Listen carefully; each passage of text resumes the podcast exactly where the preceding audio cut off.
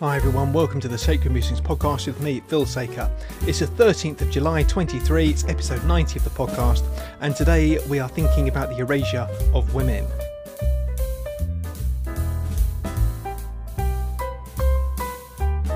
So, welcome to the podcast today, everyone. Uh, the topic is one which is actually, um, you know, uh, I say a personal one for me, but you know, it's one which I I am personally um, concerned about. I suppose it's it's one of these things, you know, the erasure of women, that it doesn't just affect people out there in society, but it affects you know your own your family your friends people you know and love uh, as well it's it's actually having an effect on on my own life, so to speak, or the people that I that I know. So, and, and I'm sure that that's the case for all of us as well, that this is actually quite a personal issue. So, um, we're going to be thinking about that uh, in the main topic.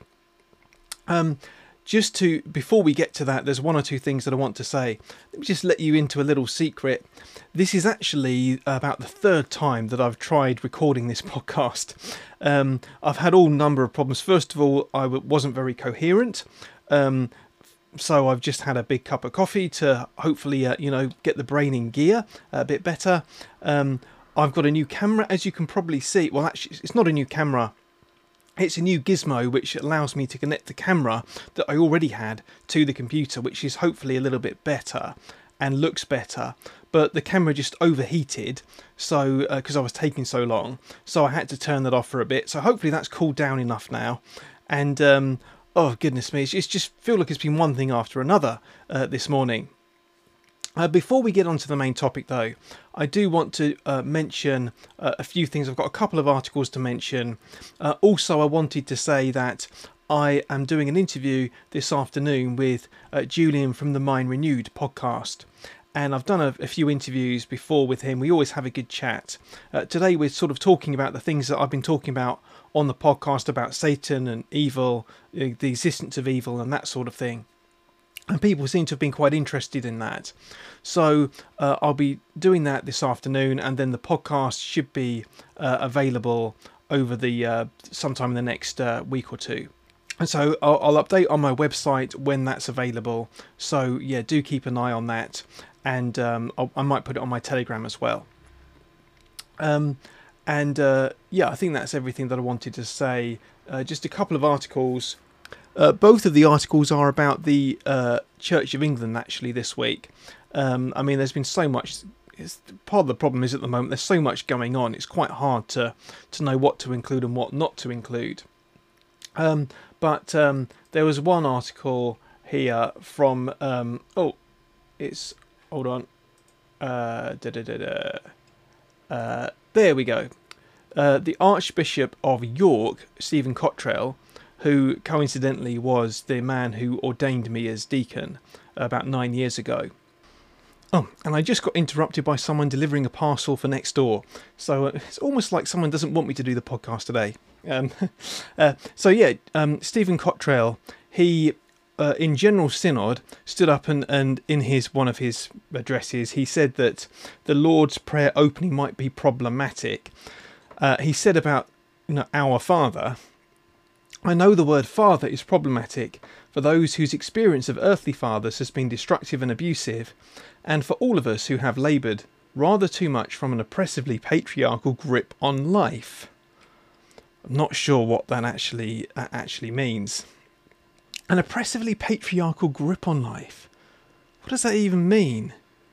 Uh, anyway, but it's like this is the thing, you know, that it, Jesus taught God uh, taught us to call God our Father. And Jesus should know. You know, I'm sure there were people in the first century at the time of Christ who had bad fathers. You know that, uh, and yet Jesus said, when you pray, say, "Our Father." In heaven, you know, and, and, and so on and so forth. It's the prayer that Jesus himself gave. How can it be problematic? You know, it is. I just think it's um, it's like these people are so out of touch and, and ridiculous. Like how, I almost think how dare they? You know, it's like they're pretend bishops. You know, that they're not. They're not actually bishops. They're just pretending. It's it's it's just so absurd now. Um. Anyway, so that's that's one thing. Uh, the ne- the other thing, just a couple of things. The second thing is um, this organisation called Where's Welby, um, and they were the, the, the chap who set it up um, was interviewed on Calvin Robinson's show on GB News um, recently, so you can have a look at that. Um, where in the world is Welby? And uh, yeah, it, it's it's quite a funny organisation. Um, it was set up, I think, last year or, or, or just quite recently. It's saying where is Justin Welby on all of these sort of, um, you know, um, all of these kind of um, uh, moral issues, particularly the issue of abortion. You know, why is Justin Welby seemingly just so completely absent on these issues? That you know the, the world is is going you know falling apart. The you know in terms of Christian morals, society is just departing further and further away. Where is Justin Welby? Well, he's he's there to be found whenever there's a you know Guardian approved issue to to talk about. You know whenever there's a um, you know, the Rwanda plan or something like that, you know, oh, he's there. Uh, or, or transgender rights in you know, the, the, absurd comments he made about uh, recently about, um, you know, saying that universities should be downgraded if they allow either anti-Semitism or talking about negatively about transgender discrimination against trans. Or I can't remember exactly what he said. But to lump anti-Semitism and transgender in the same bracket again is just disgraceful.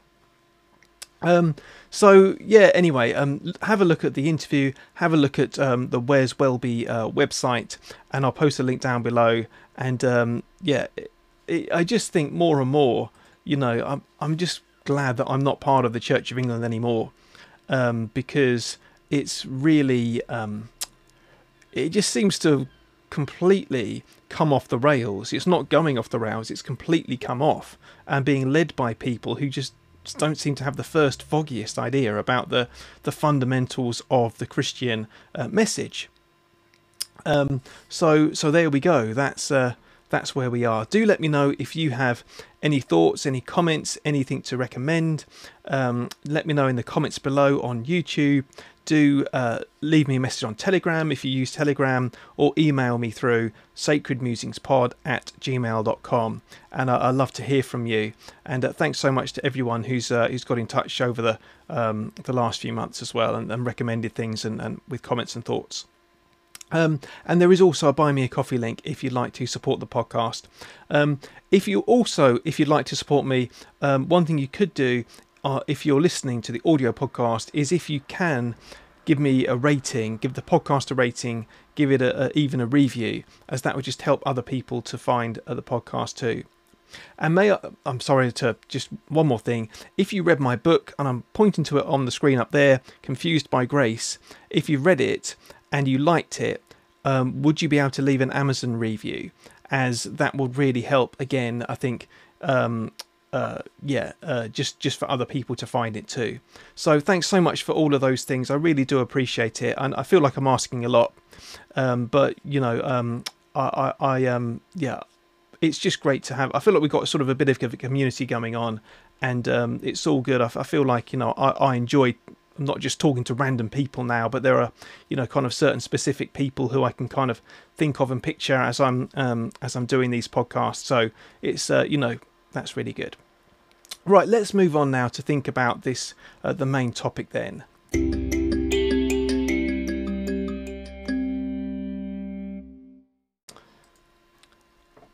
So today we're looking at the erasure of women and um, the picture I put on the, the cover there, you can see on, on YouTube, is Miss Netherlands. Uh, you may have seen that the other day, that Miss Netherlands was crowned um, and it was a biological man who was Miss Netherlands 2023. And as you can see in the background of the picture there, uh, some of the contestants don't seem to be too happy about it, not surprisingly. Um, so that's that's where we are just at the moment. That Miss Netherlands is being, um, you, you know, uh, not actually a woman. Um, and I just wondered, you know, how on earth did we end up in this position where Miss Netherlands is a um, a biological male? How could we end up in the? It just seems like you know things are going more and more mad. That you know, I mean, that was that was the moment for me, I suppose, which kind of I just looked at that and thought, this is crazy. But there have been others too. You know, there have been biological men, you know, winning in sporting competitions, and uh, you know, and all. I mean, it, it just the world just seems to be going more and more crazy when it comes when it comes to this. So, how did we get to this point? I've picked a few moments, what I think are key moments from the 20th and 21st uh, centuries. Um, I'm sure I've missed quite a few out, and do let me know if there are other kind of particular things that you think of. Uh, but these are some of the significant moments that I've put which kind of led us here.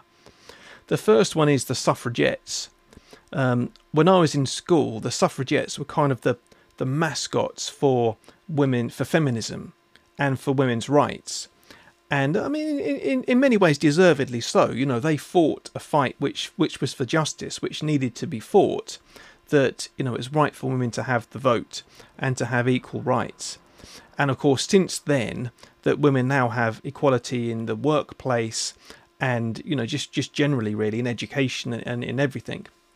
Um, there are others you could mention, like the um, the Dagenham um, Ford uh, factory the, the the women at the who worked there fought for equal pay, and they actually got the law changed. I think possibly back in the uh, 1970s. There's a film about it, and I can't remember what it's called. I watched it a while back, and it was good. Um, but um, so you know, there have been lots of, of advances through the, the 20th century. Um, but then we come to the sexual revolution, uh, of course, in the 1960s, where things changed decisively. And that was the moment where it seems that um, I think things there, there was a real shift actually, um, where everything that had come before, particularly in terms of you know sexual ethics, was thrown out, and the important thing was about freedom. You know, was about sexual freedom, and that's where I mean, our uh, the vicar of our old church was fond of saying that, um, uh, quoting a book called "The Death of Christian Britain," and saying that that happened in the 1960s when, with the sexual revolution, that was when Christian Britain died. And I, I, think there's a lot of truth in that actually. That that was the moment where things just really turned a corner uh, for the worse. And you know, coupled with that is the availability of technology uh, like contraception, of course, the sexual revolution wouldn't have been possible without that technology. And that's a point that uh, Mary Harrington makes. We'll come on to, to her in, in a moment. Um, so that was the sexual revolution, which then has led on bit by bit to modern feminism. And um, this is uh, uh, epitomized by, you know, that, that quote by um, uh, talking about Ginger, uh, Ginger Rogers and Fred Astaire, you know, the dancers. But um, uh, you know, people say that uh, Ginger Rogers had to do everything Fred Astaire did, but backwards and wearing heels. And actually, my wife went to an, an all-girls uh, secondary school, and she said that they were very fond of that quote. It was quoted at a lot of events. And this is where feminism has kind of ended up. You know, just saying that women are that not not just wanting equality, but actually then saying men are not necessary, you know, women are better. And actually now it seems to be men are the problem. You know, we just have toxic masculinity. You don't have toxic femininity, you have toxic masculinity. And, and that's where we are just at the moment. Um, so moving into the, the 21st century, we had the Gender, Gender Recognition Act 2004, I didn't realise actually it was quite that old. It's nearly 20 years. But that was the act which brought in, legally speaking, what's led to a lot of the transgender uh, stuff that's happening at the moment.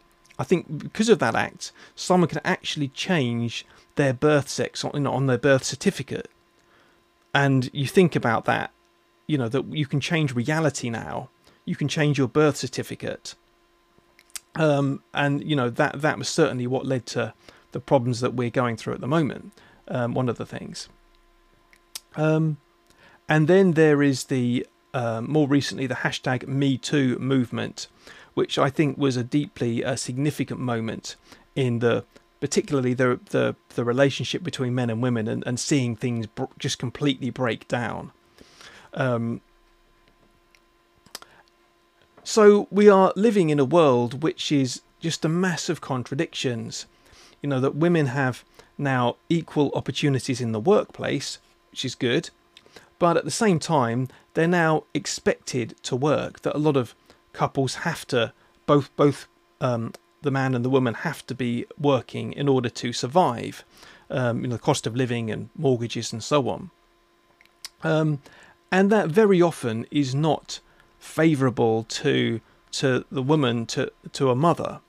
Uh, I used to help out with uh, in our old church with the toddler group. You know, talked to a lot of women over the years, a lot of mums, and very often, if we talked about work, they would be saying about how they, you know, didn't really want to work, but that you know that they felt guilty about not spending more time with their children. They wanted to do that, to be a mother, uh, and to spend more time with the, with the, with their children, but they couldn't. And I never had any dads saying that. Um, you know, and and this is the thing, you know, that it seems like the equal opportunities for women have ended up in in a place which is bad for women. Um, women now have sexual freedom, like contraception, abortion, I think, is largely about sexual freedom. But they're now expected to be just like men and to act sexually in a way which is just like men. And as people like Louise Perry have pointed out, that that's you know most women do not want that. That you know women would much prefer having a committed relationship rather than you know men's preference, which is to have multiple um, partners. Uh, so, you know, women want something different, but now women are being pushed into wanting things the same as men, if you like. Um, and, you know, it's, it's actually not what most women want. That's another contradiction. And uh, women are now a step up from men in the oppression Olympics. So, you know, women have sort of been promoted and men have been um, made toxic in some ways. But now men are, are, are stepping ahead in, in terms of transgender. So, you know, if you're a trans woman, you're higher up than a woman. So, you know, it, it's kind of like biological women are, are, you know, still falling behind, you know, um, falling, not falling behind, but, you know, still, um, you know, some men have, have found a way even of oppressing uh, women, even in that. And, uh, you know, it just led me to think, you know, has any innovation in the last hundred years really helped women? Uh, has any innovation really helped women apart from you know things like equality, which I think was was important? Beyond that, uh, are women really valued? You know, is motherhood valued? Is femininity valued? Um, it, seems to me like everything is actually worked against um, what women really, really want.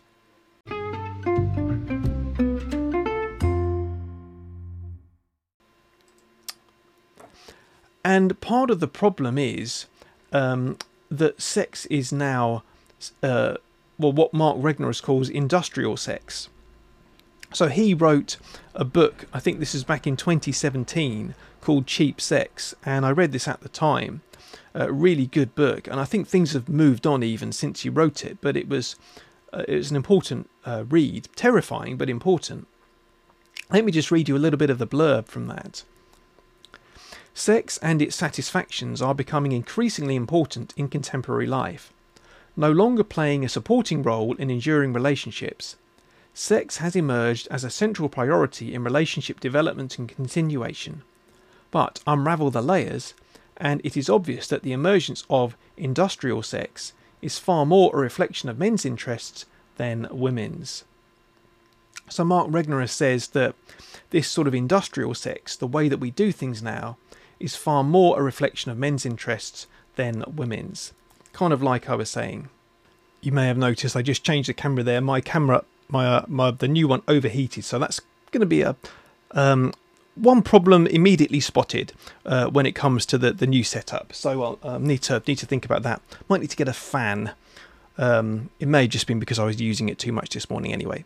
So yeah, um, Mark Regnerus's book Cheap Sex, um, and uh, I think what he said was so important that you know it's it's like um, that the world is now set up for the way that men like to do things, which is you know just the availability of women to you know a woman to to have sex with, but not to commit to. And he he says that you know that the, the way that things are, it tends to favour the those who who are less committed, which tends to be men. Um, so you know there are fewer men to get married, fewer men to uh, to actually um, you know, father like, to be a father um, and very often women are left, you know, quite literally holding the baby, and you know the men, you know, abandon them. Um, so we we are living in this in this situation now, which just very much seems to favour the way that men want to do things, uh, and yet, uh, you know, there, there's there's no commitment, there's no, you know, um, and yet at the same time we claim to value women. It's a very mixed up world. And um, the way that this really came home to me, I was watching, um, you know, the last uh, last few weeks. My wife and I, we've been um, we like to watch series, you know, th- through series of things on um, on on on Netflix and what have you. And we've been watching through Seinfeld, which is the American sitcom from the uh, early 1990s. In fact, I think it started in about 1990. And it's been really interesting watching that because it's almost been quite jarring uh, watching it. The way that they do things, it, they did things back in you know 30 years ago, so it's so different to the way that things are now. Not that the way that things are now is any better actually, but it's you can see how it's been. It was the stepping stone. So in Seinfeld, you know that so much of what happens is about dating and almost every interaction with, you know, um, Jerry Seinfeld or or his friend George, you know, two of the main characters, it, they very often in an episode will meet a woman and there'll be this kind of love interest kind of, of you know, interested sexually in one another. And of course, you know, going on dating, you know, that they would sleep together. Um, it was just kind of um, it's just part and parcel of what date the dating scene was like in the early 1990s. And I just thought that's so interesting because it feels like obviously what they were doing then was not the Christian way, of course, you know, that they weren't um, it, it was still wrong what they were what they were doing and, and I you know can see that. I'm not commending them, but it almost seems like we've gone completely know, like that's just a dot on the horizon now. That you know, every interaction now between men and women is like there isn't an interaction apart from in unhealthy ways, like in dating apps, uh, where you just swipe if you find someone attractive. And it's like, you know, that Seinfeld is almost seems quite quaint. That you know the idea that that men and women would kind of meet and and date and get together that way um, the, the internet, social media, these dating apps have just completely changed the landscape. And I mentioned Me Too, the hashtag Me Too movement um, a moment ago, but I think that that has changed things as well because now men are, are very worried now about interactions with women being seen as kind of sexual and uh, sort of harassment. And um, and so they tend to now just avoid women. And um, and uh, there was a, an interesting article I read a, a day a few days ago saying that there were a lot of scientists who weren't were not working with women now. You know that the uh, men hadn't been affected, but there were fewer scientists who were willing to work with women because of the fears of of being accused of harassment. And uh, I just thought again, it's another example of how our society just seems to hate women now. That you know, women are seen as a danger, and um, it made me think of what um, Douglas Murray uh, said. Um, I think he said this um, in um, I might have been the madness of crowds, but you know that it's almost that we've forgotten as a society that what we everyone knew till about five minutes ago in the big picture about the relationship between men and women that you know men tend to find women attractive and you know there's that kind of dynamic. And it's, it's as long as it's kind of um, done in a healthy way it's fine. You know the problem is is when it gets done in an unhealthy way so hence you know talking about Seinfeld I think leading to where we are today I think that that attitude of every interaction being a potential dating um, and sexual encounter as what what's led to where we are now. And uh, now we just we're in no man's land with it. Um, there's a lot you could say about that. I think you could probably write a PhD thesis actually about this. Um, but I found it really interesting watching how just how in that those 30 years things have changed so so completely. Um, I do think people are beginning to wake up to it, and it has been I have been pleased to see books by uh, Mary Harrington and uh, Louise Perry. So, uh, Mary, Mary Harrington wrote Feminism Against Progress. Um, and Mary Harrington, I think her story is that she, in her 20s, uh, really just reacted against kind of traditional femininity and wanted to try everything polyamory and you know this that and, and, the other and thought that was where she would find satisfaction. But she's discovered that satisfaction is kind of was actually found more in, in, in embracing her femininity, the traditional roles of, of, she's had a baby, she's a mother, she's now a kind of like stay at home mum, in fact, and she's married, and uh, you know that's how she's found sort of satisfaction, um, and uh, so that's um, quite sort of quite a, an interesting perspective. And Louise Perry has wrote, uh, written this book, The Case Against the Sexual Revolution, and uh, is talking about how the sexual revolution again has harmed women by um, again a lot of the things which I've been uh, talking about here. So um, those are two writers um, who have written kind of books about uh, about this stuff about how things now we seem to be you know wanting to promote women but actually at the same time we're actively undermining and harming women so yeah, I, thought that was. Um, I, I feel a positive that we are beginning to recognise the problem, and I think both of these are not Christian, coming from a Christian perspective. Um, but uh, I, I, think there is still more to do. Um, by the way, Mary Harrington and Louise Perry, there are lots of interviews. If you Google or go on YouTube, look for them. There have been lots of interviews with them if you want to find out more about what they think.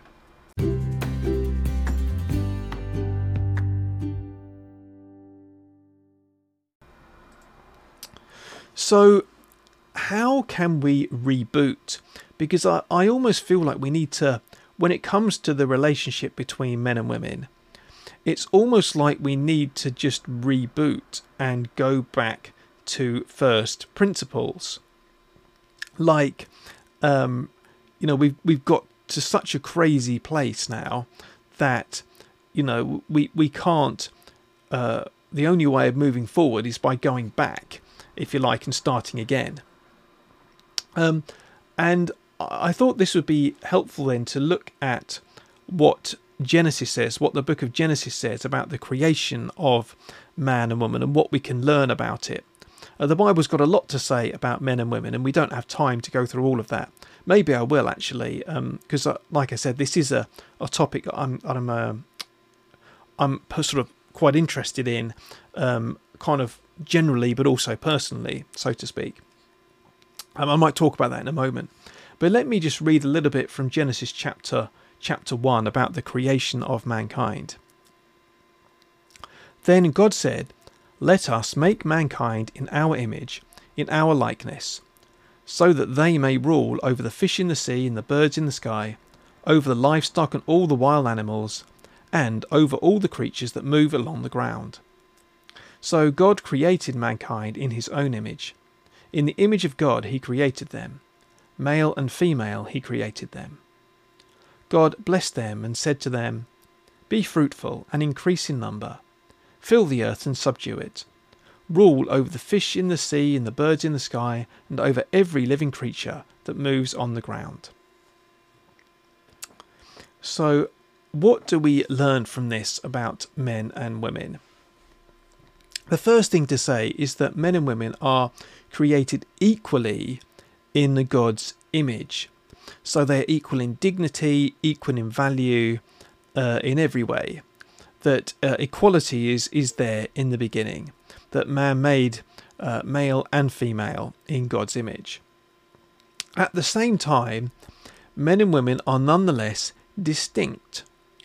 That you know we shouldn't be surprised at men and women wanting uh, different things.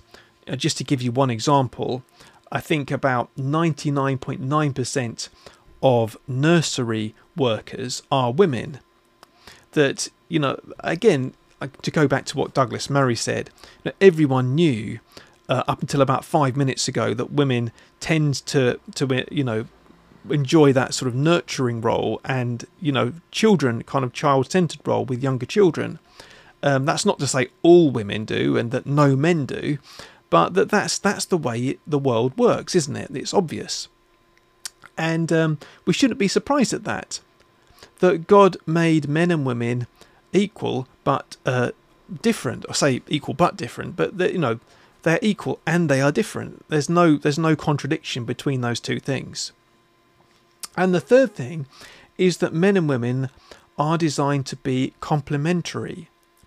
That in the way that, that God is, that you know, God says, "Let us make mankind in our image." That there is uh, unity in diversity. We don't have time to go into the Trinity here, but that is the message of the Trinity. That you know, God is God is one, but that God is is three, and you know, three kind of um, perfectly in in unity, if you like. Uh, and that's how God made the world. That differences to work together um, to kind of bring about harmony. So men and women were designed to to be together and to work together and you know to flourish in you know for that that difference to be creative if you like between men and women especially um, obviously in terms of bringing bringing up children and raising the next generation i think that's um, that is uh, a, a, that's a big part of, of what it says in genesis isn't it about filling the earth and being fruitful and multiplying. Um, so those are those are three things that I, I've put down as lessons from Genesis. Uh, but what difference does it make uh, to us? Um, and it's you know how can we? I suppose if if I was talking about going back to to the beginning, going back to first principles, how can we rebuild, and how can that make a difference to us in the way that we live? I put a couple of things down here, and again, there's a lot more that you could say. Um, the first thing is that masculinity or femininity are God's gift to you and to the world. That we will be happiest when we embrace the way that God has made us. Uh, I think Mary Harrington found that that you know she actually embraced her kind of femininity, and that was how she found kind of peace and how she found you know happiness, rather than trying to to kick against it. And there have been other people too. You know, think of the rise of the detransition movement. That those who have transitioned um, as teenagers regret it and then want to actually live as the the sex that they were born as. Um, and um, I think that that again is significant and it's, it's a growing movement. Um, that we find kind of peace and harmony when we embrace our identity as men and women in the way that God uh, made us. And, you know, f- from a personal perspective, I think that I can witness to the fact that this is true. That um, when I was, um, oh, a few years ago, I think I was, you know, been thinking about all of this kind of stuff for a while. And uh, I suppose I just kind of felt that, you know, I had been thinking of myself as a person, you know, with, rather than as a man, um, primarily. And and actually, um, I think I have found more peace as I have just kind of embraced being a man, if you like, and what that means. Um, because you know you don't just relate as a person; you relate as a man or woman. Um, that there are some things we can say about us all as people, of course, um, but that being a man or, or woman is about the most fundamental thing that you can say about you. It comes before everything else, doesn't it? So, you know, being a man or woman is really um, fundamental and important, and it's something that we need to embrace, and that's where we'll find we'll find peace. The second thing is marriage is designed to protect women and children. It's you know you look look through the history of the world, and most of history has seen men exploiting women in a in a sexual way. Um, there used to be temple prostitutes. Um, you know, obviously in the Bible times and, and, and previously, um, that was why God was always talking about to the Israelites in the Old Testament about sexual morality. I think there were at points at which there were temple prostitutes, even in the the Jerusalem temple. Um, and um, so this has been going on throughout history. The exploitation of women, you know, for women to just to to want to serve men's interests, men's sexual preferences. And it, it, it seems like it's it's fascinating how it's like we just rolled the clock back. You know that we live in such a modern world, it seems, and yet it's a world which is abusive of women. In a, in a world where, you know, we have the Me Too movement, we also have OnlyFans. And that's what I, I really struggle to comprehend. You know, how nobody seems to really be that concerned about it. That, you know, we, you know, a, a man can't ask a woman, a co-worker, for example, can't say that, you know, ask her on, her out for a drink, for example, um, for fear of sexual harassment. Uh, but she can go on OnlyFans and he can pay to see pictures of her or whatever on OnlyFans. What kind of a world is that that we are living in where you know that the normal interactions between men and women have been virtually uh, not criminalized but you know that, that it's difficult to do that uh, in the way that they did back in the days of even Seinfeld and yet OnlyFans and stuff like that is is acceptable it's just such a bizarre world that we live in, and it's it's hard to it's hard to um, to get your head around, isn't it? But this is the thing that that marriage was designed to protect women against this. Um, you know, it was designed to to to say to particularly to men, you know, like you need you need to commit. You know, if you love a woman, then you can't just, you know, father children, then then you know off you go and and it, doesn't work like that. You know that you need to. It's it's. Uh, it is binding, but it is there for a reason. It's there for protection, and it's there to make sure that the most vulnerable don't get exploited. And this is why, just to, to finish up here, I find it baffling that the church, that you know, the, the Church of England and the other other national church organisations, are not supporting and promoting marriage it's just utterly, utterly baffling. It's the one thing I think in our society that we could be doing to really protect people and to help people to, you know, to to um, live happier lives. You know, it, it does also. It's there's so many benefits to marriage. Um, you know, helps people with poverty even, and all of that sort of thing. Um, and the Marriage Foundation have been doing a great job, by the way. Marriage Foundation, um, if you can look look them up, they they've got a lot of reasons about why it's good to, to be married. But why is the church not doing this? You know, it's it's the one one of the easiest things that we could be promoting. We could be saying this is why it's good, but it seems like the church is just bought into the this secular um, narrative and way of thinking about men and women, and you know it's it's awful. So yeah, those are those are a couple of the ways that I think that um, how it makes a difference to us. Um, like I said, do uh, do let me know in the comments below if you have anything to add to that. Um, and I, there's a lot more that you could say, and I hope that perhaps I will look into that more about what the Bible says about the difference between uh, men and women, and you know how I think we do need a reboot actually, but maybe in a um, uh, maybe in sort of a uh, not not go as in not going back to the 1950s, but just seeing how actually we can live out those the differences between men and women in the 21st century, which will actually be in some ways going back to the drawing board, but you know, um, in a hopefully for a good in a good way. So yeah, anyway, let me know your thoughts. Let me know your comments. Uh, let's move on now to the final thing, looking at um, a, a reflection from the Bible.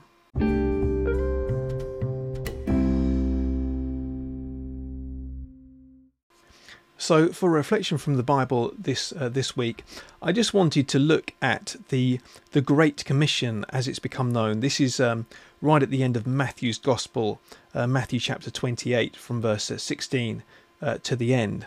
So uh, let me read it out, and then I'll, I'll just um, I'll explain why I wanted to include this, and just uh, yeah, we'll have a little thought about it. Then the eleven disciples went to Galilee, to the mountain where Jesus had told them to go.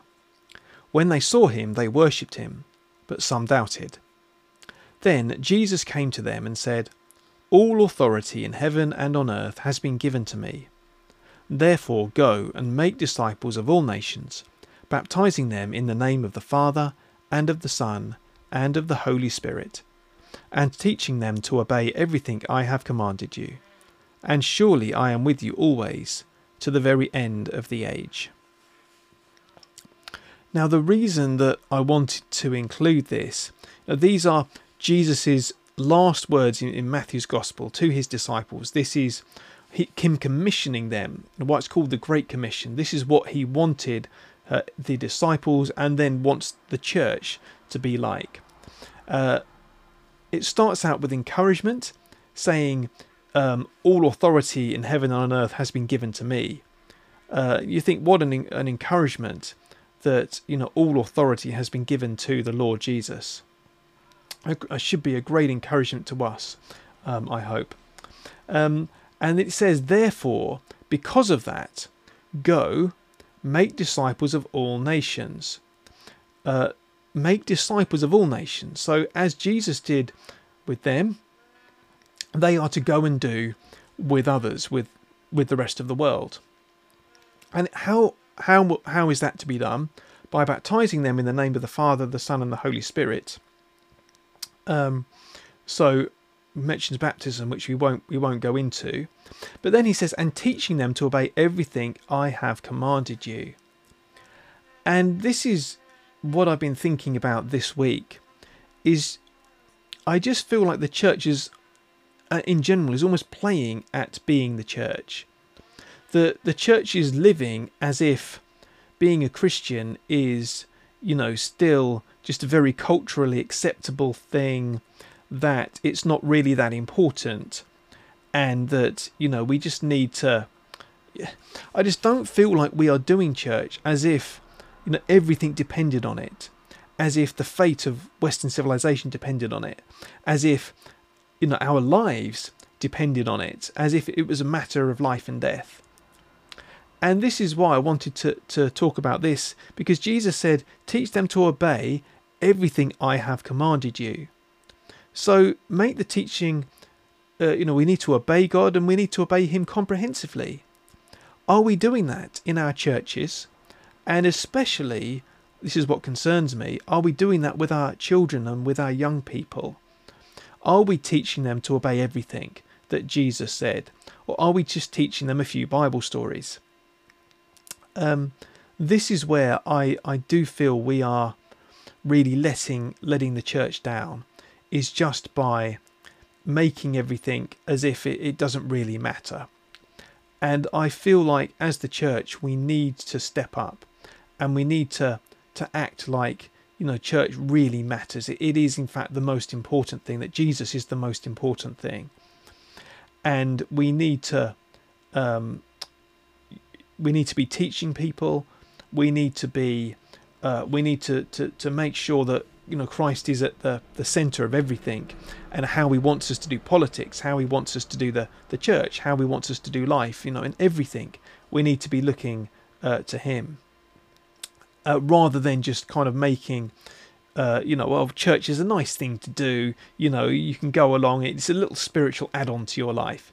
I think that Jesus has to be everything. It says, All authority in heaven and earth has been given to me. He should be the number one thing in our lives. And you know, as the church, I think we need to to shape up, and we need to to act like that. And part of the reason I think the church went down the lockdown road is because Jesus didn't have that place in the church, and it's just like it's it's been exposed. The good news is, as he said, surely I am with you always to the very end of the age. Jesus is with us.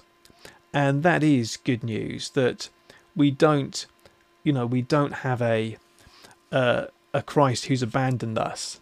He is with us.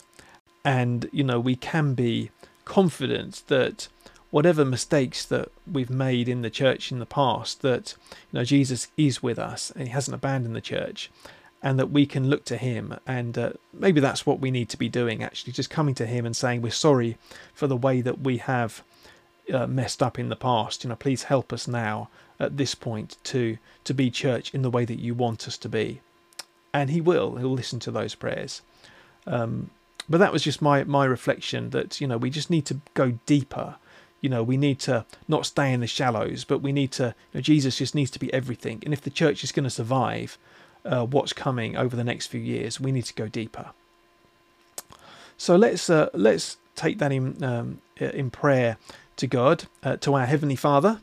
Uh, unlike the Archbishop of York, um, we can pray to our heavenly Father, uh, knowing that He is a good Father, knowing that He is the perfect Father, un- however imperfect our earthly fathers may have been, and we can take our prayers to Him in that basis. And so let's pray. Heavenly Father, we uh, thank you that you are a good Father and Almighty God. And we thank you that we can bring our prayers to you, trusting that you are good and you are able to to act and to um, to to act in the world, Lord, because um, you have the power. And we pray that you would uh, help us to to trust you, uh, especially Lord, in the way that we are as a as a church wherever, whichever churches that we are um, we are part of, uh, whichever communities of faith that we're part of, uh, we ask Lord that you would help us to go deeper into faith, to uh, encourage one another to go deeper, uh, especially when it comes to how we teach and bring up children in the faith. That you would help us, especially to prioritize teaching them to obey everything uh, that the Lord Jesus commanded. And we pray when it comes to, to men and women, it, it seems like we've just gone so very wrong in our society at the moment. We're just so very sick uh, at the moment as a, as a society. And we pray that you would help us to value again uh, men, women, masculinity, and femininity, and the wonderful and creative differences uh, between men and women. And that you would help us to get into a, a more healthy place um, as a church, as a society, and uh, please help us in our own lives, and please help us as a society to be able to, to change and uh, live in the way that you want us to. So we ask these things, trusting in Jesus' name. Amen. Well, thank you so much, everyone, for joining me today. I'm sorry about all of the problems with the podcast, but I hope that you appreciated it nonetheless. Uh, don't forget, I'll be on the Mind Renewed uh, in the next uh, next week or two. Keep an eye on the website, and I'll um, I'll uh, update you when that is available. Don't forget, leave a comment, Telegram, email me through sacredmusingspod at gmail.com, and uh, I'll see you again soon. In the meantime, God bless.